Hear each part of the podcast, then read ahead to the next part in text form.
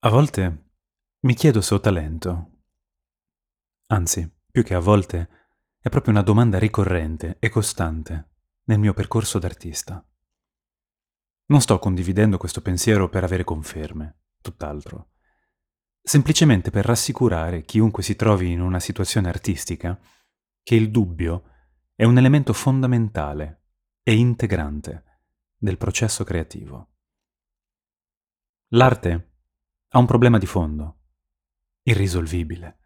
Per fortuna, oserei dire, poiché la rende ancora una disciplina misteriosa. L'arte è soggettiva. Chiunque può dire che un libro è bello o brutto. Non importa quanto importante sia l'autore.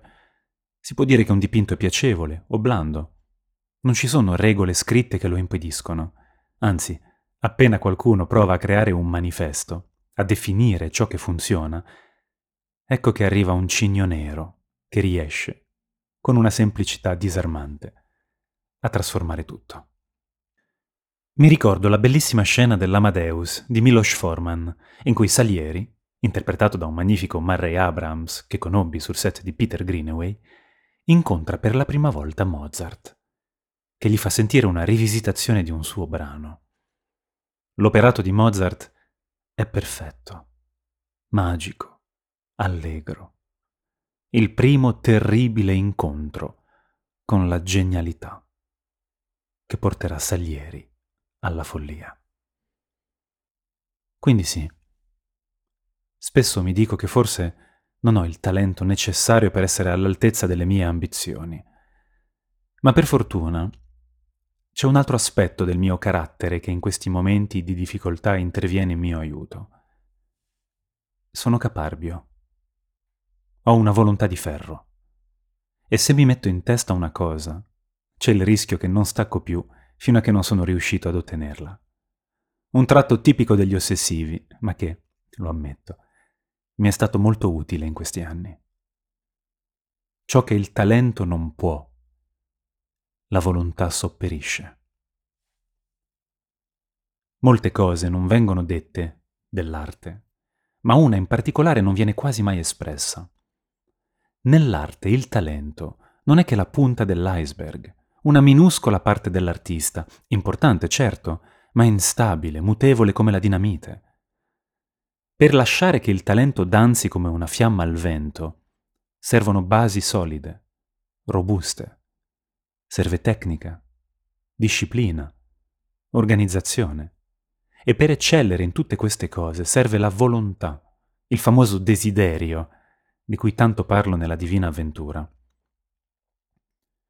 la forza di volontà, ed è anche uno dei temi principali della saga dell'anello di Saturno, piega anche il destino. Nella mitologia giapponese, spesso l'eroe è dipinto come un uomo volto all'abnegazione, al sacrificio, a una volontà tale che si rialza dopo ogni caduta. Perde, ma non importa, poiché ogni sconfitta è in realtà un insegnamento. Il percorso dell'artista è costellato di cadute, molte più delle vittorie. Ma man mano che si procede verso la maturità, la proporzione cambia. Perché l'esperienza, frutto del desiderio di farcela, porta l'artista a capire di più su se stesso e sulla sua arte. Quindi, piuttosto che chiederci come si sviluppa il talento, dovremmo chiederci come si sviluppa la volontà. Qual è il segreto per desiderare? La mia ricetta la conoscete. Esplorare, scoprire, capire e trovare ciò che ci piace. E poi farlo, farlo, farlo e rifarlo, fino a che dopo 10.000 ore, dopo un milione di parole, l'arte diventa la naturale continuazione della nostra anima. Ho 44 anni e ancora sono alla ricerca della mia dimensione artistica. Chissà se un giorno la troverò. Forse l'ho già trovata e non l'ho ancora capito. Un'unica cosa è certa. Come una trottola impazzita, continuerò a girare fino a che avrò energia. E voi? In cosa credete? Nel talento o nella volontà? Oppure in un misto dei due? Piccola nota a margine. Forse alcuni di voi lo hanno già notato, ma ho creato una nuova sezione del sito che si chiama Eventi e che in sostanza è il calendario degli eventi e dei firmacopie che farò in giro per l'Italia.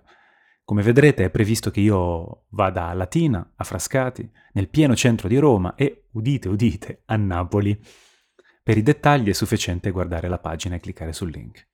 Non vedo l'ora di vedervi. Alla prossima pagina.